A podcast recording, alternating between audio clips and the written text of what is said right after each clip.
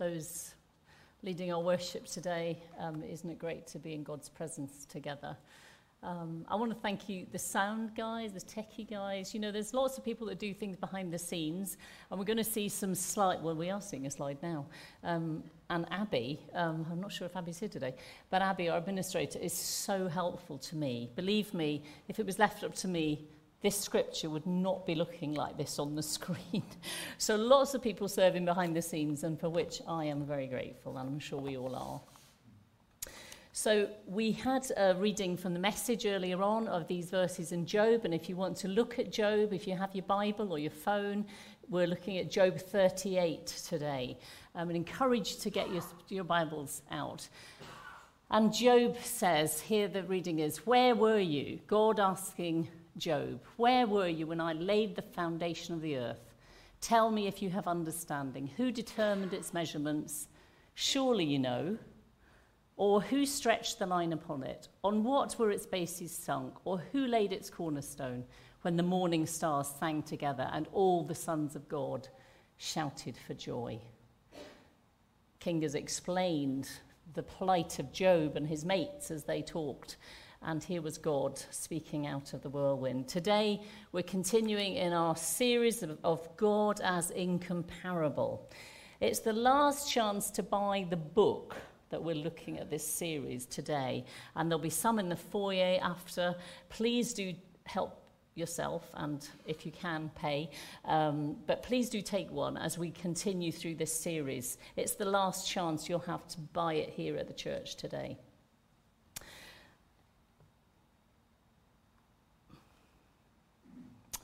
a few years ago um, for his birthday i gave mark a trip to Kew Gardens to the Orchid Festival. Um, you know, keeping orchids, I reckon, is a bit like making meringues. You either can do it or you can't do it, okay? Don't know if some of you have had got orchids, but uh, some people can keep them and some people can't, but Mark can. And walking around the greenhouses at Kew, the wonder of seeing such an amazing array of orchids, each with their own specific colourings, with the stamen, with the shapes, absolutely unbelievable. And you know, when I walk around places like that, I just want to worship. I just look at these things and I just think, God, you are amazing to have created such beauty, such intricacy. Now, consider this pile of logs. Who could imagine creating wood? I can't get my head around God coming up with the idea of, I'll make wood like this, or a tree like this, the height of a redwood, the types of trees, the shapes, the cedar, the poplar, the blossom of a cherry, the shape of a oak leaf, God, the Creator, brought all this into being within the basic concept of wood, but with all these varieties too. But all this pile of wood or a tree doesn't make for this. I'm going to try and move on here. I don't know if you can see this. This is a sculpture in wood. It's a finished product. This is the work of a craftsman called Grinling Gibbons. It's an unfortunate name, really, isn't it? But there we go. He was born in 1648 in Rotterdam. His parents were British, um, but he lived in uh, the Netherlands. And Grinling Gibbons, apparently, according to the website of the Grinling Gibbons Society, um, is known as an unequaled ability to transform solid, unyielding wood and stone into something truly ethereal. He's known as an unequaled ability. Now, when you look at this, I don't know if you can see it, but there's a guy in the middle here who's raising, there's quite a few of them raising their arms. And what they're actually doing is stoning Stephen. This is the first martyr and it's Gibbon's interpretation of the stoning of Stephen as the first Christian martyr. you see, Gibbons takes the wood, but he carves it. See the skill, the imagining, the design, the shaping of the wood that, that goes on here. If you get a chance, you can see his work in the V&A Museum, in St James's Piccadilly, in um, Westminster Abbey. You know, he's kind of very famous as a, as a wood sculptor. A craftsman taking a basic design but transforming it, creating, designing. This morning we are thinking of God not only as the creator but as a craftsman. And the passage we read from Job, um, as you know, Job and his friends had been debating who this God was, what on earth was he about. They were spouting on chapter after chapter of long words, and then God speaks out of the whirlwind. In comparison to God, God says that Jacob is ignorant. Sorry, Job is ignorant. Um, we have, and then we have from 20, chapter 38 onwards two chapters where God is basically asking questions to challenge the ignorance of Job. Job, I guess, is here representing mankind. I think if we were honest, we could put ourselves in the place of Job as we question God. So, for two chapters, God asks somewhat rhetorical questions uh, of Job. And in chapter 40, verse 1, God asks Job, Do you still want to argue with the Almighty? You are God's critic, but do you have the answers? How many times, I wonder, have we sat in the place where we have been complaining or critical of God? or what we think God has done or what he hasn't done. Job finally acknowledges in chapter 40 and verse 4, he says, I am nothing. How could I ever find the answers? In comparison to God, he just had questions. He just didn't know. God was the Almighty. He was humbled before God, and Job acknowledges who God is. What God is showing to Job, and he wants to do with us also, is that not only is he the creator, but he is the almighty craftsman at work. People might ascribe to Grinling Gibbons having unequaled ability. But God, the master craftsman, let's look again at the scripture. He surveyed, he worked out the dimensions, he measured, he sunk bases, he placed the cornerstone for all that he has made. He crafted and continues to craft with immeasurable, incomparable skill. He truly has the unequaled ability to craft. You see, the creator, the creator creates the wood, but a craftsman takes it and makes something of it. He or she works with it. The work goes on, the transformation from a block of wood into that finished product. Um, let's look at it again. It's not just a block of wood cut down from a tree, is it? A craftsman's taken that and worked with it. He would think about its depth, the, the person designing, the, the texture, the shape, the natural lines in it, the colours, um, working with the grain, the hardness of the wood, the softness of the wood, but with a final design in mind. He didn't just suddenly think, oh, look, that's the stoning of Stephen. I mean, he obviously started with a design in mind, but he crafted it from the wood. But the work involves chipping and shaving and smoothing. Can you see the tools here of the craftsman at work? But what a finished product. So, what is God crafting now?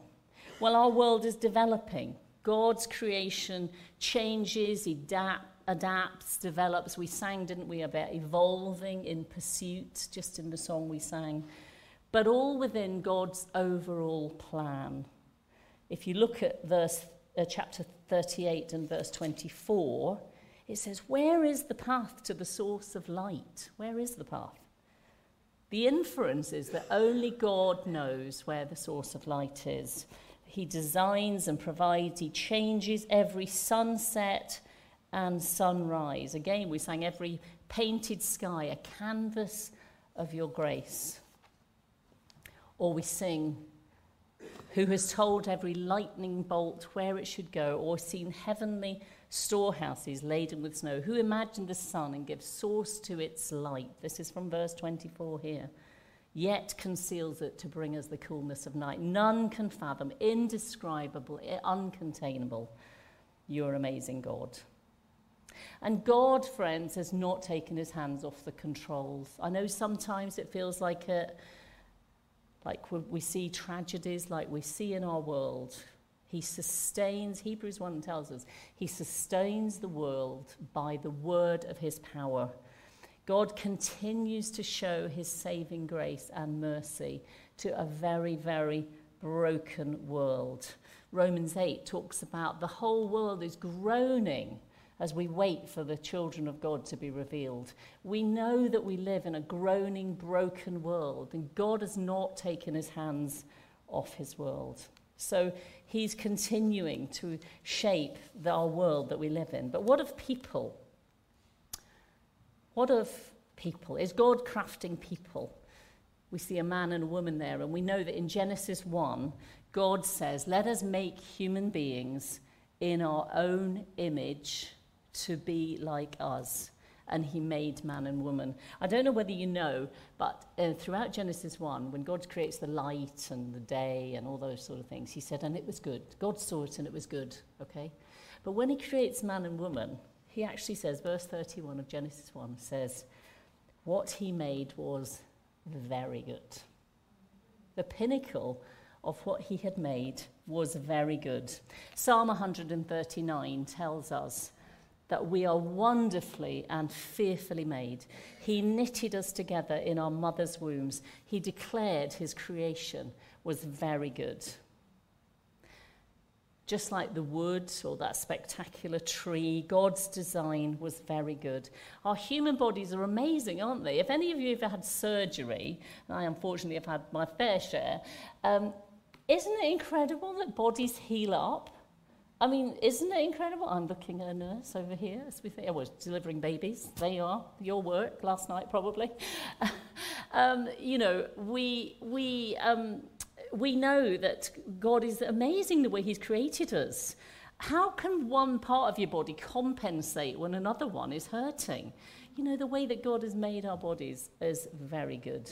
Um, and I know that for me personally, it would actually take me more faith to believe that somehow from matter, nothing, that all this wonderful way that our bodies work is would happen. You know, I, it would just take me more faith to believe that than actually Creator God created and sustains our lives. But what is God grafting in the lives of his people? People who choose to walk in his ways for many of us, maybe we thought that when we first came to get to know Jesus, know about Jesus, took a first step of faith, that that was the arrival. We've made it, we're in God's family now, we're saved from our sins, we've seen the light, whatever words you want to use. Um, that's our first encounter with Jesus. But did we realize, though, that God's desire is to continually craft us? It wasn't day one we arrived when we gave our lives to Jesus or asked Jesus or prayed a prayer of faith or it was the beginning of God shaping us into the image of Jesus. He made us to be conformed to the likeness of his son. We sang in the song at the, the begin, or the video at the beginning that, that uh, Kinga showed, a people potter. Did you pick out those words? That God is a people potter, making us into his image. 2 Corinthians 3 says that the Lord, who's the Spirit, makes us more and more like him as we are changed into his glorious image. Or again in Romans 8. God knew his people in advance and he chose them to be conformed to the image of his son, that's Jesus, that Jesus might be the firstborn amongst many brothers and sisters. Amazing, isn't it? Jesus was just the blueprint And we are being continually crafted into the image of Jesus if we allow him. You know, I wonder, as I thought about this, whether some of us, sometimes we try to do things the other way round. What, what do I mean by that? Well, perhaps we act as if actually we're the center, we're the creator, that we imagine God in our own image. And we think that we're the crafts people, the craftsman, with our own design of how we want God to be. And we're disappointed when He doesn't come out like we want, that He doesn't behave or respond or answer the prayer the way that we intend.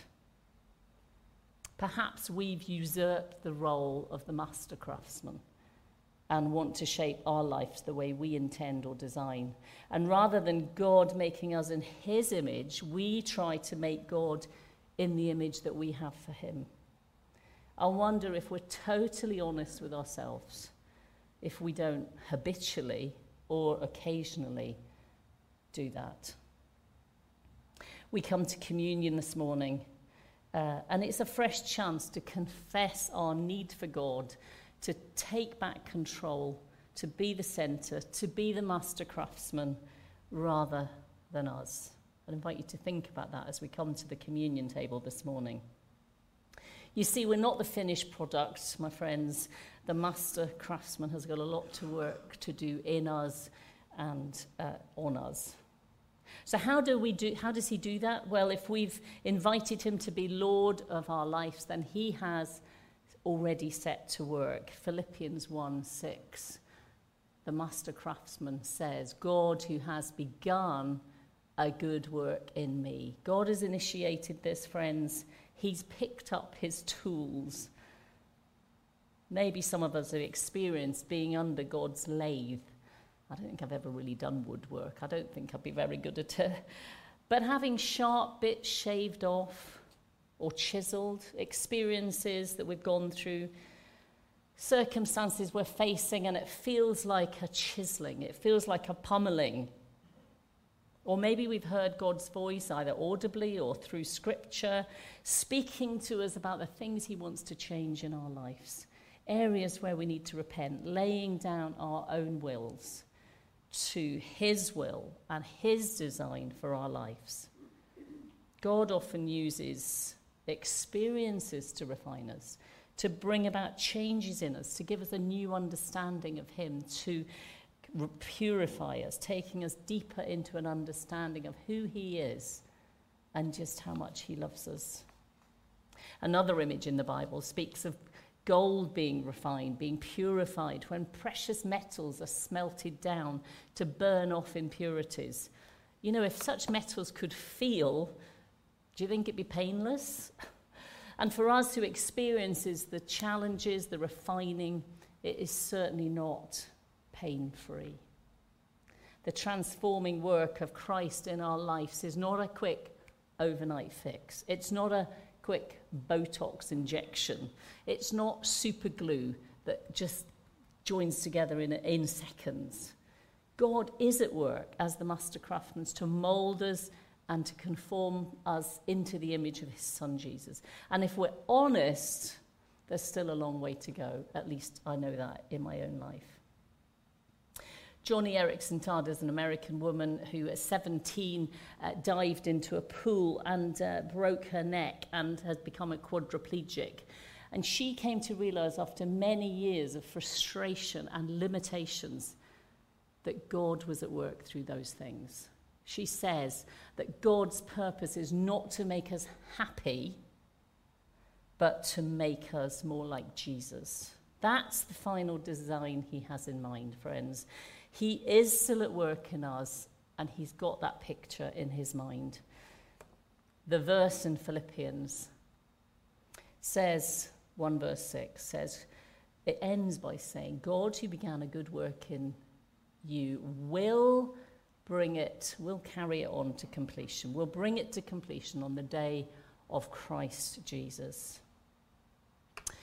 Grinling Gibbons was not the kind of guy that gave up halfway through. Otherwise, we wouldn't have these amazing works of art in, in our country and around the world.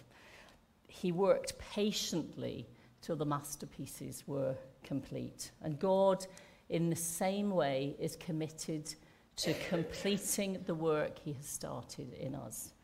He saved us through Jesus. We remember and celebrate that again today as we gather. But he continues to graft us, to make us, craft us into the image of his son, that Jesus, when he comes on that great day, will be the first amongst many brothers and sisters, folks. We will look a bit different in those days. I mean, I don't mean they'll be physically, I don't really know but certainly in terms of reflecting the image of Jesus. He is the blueprint. God is fashioning us into his image. The master craftsman is at work transforming us. So, the question I think for myself, for ourselves, is will we surrender again to his work in our lives as the craftsman?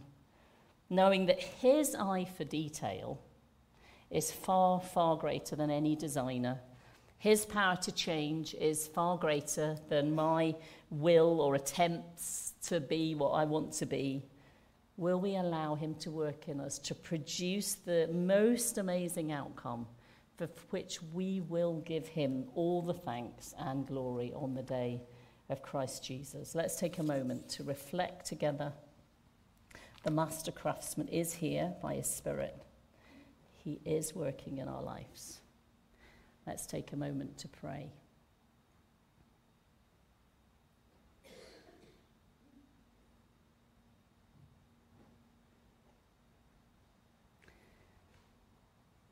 We come in confession before you that so often we think we know the best design for our lives, when in fact it is you and you alone who are the master craftsman.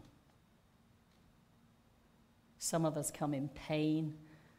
We feel we're under the chisel. But we ask, God, that you would work through our pain to make us more like Jesus.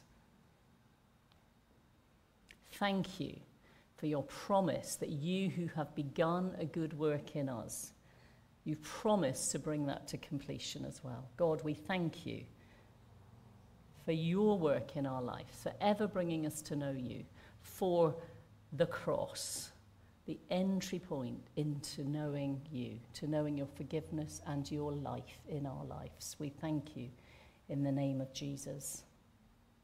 Amen. We're going to uh, stand and sing the first two verses of I Cast My Mind to Calvary as we come around the table of the Lord, where Jesus bled and died for me. Um, so we're going to sing the first two verses and the chorus. And as we sing, I would like to invite those serving us in communion today.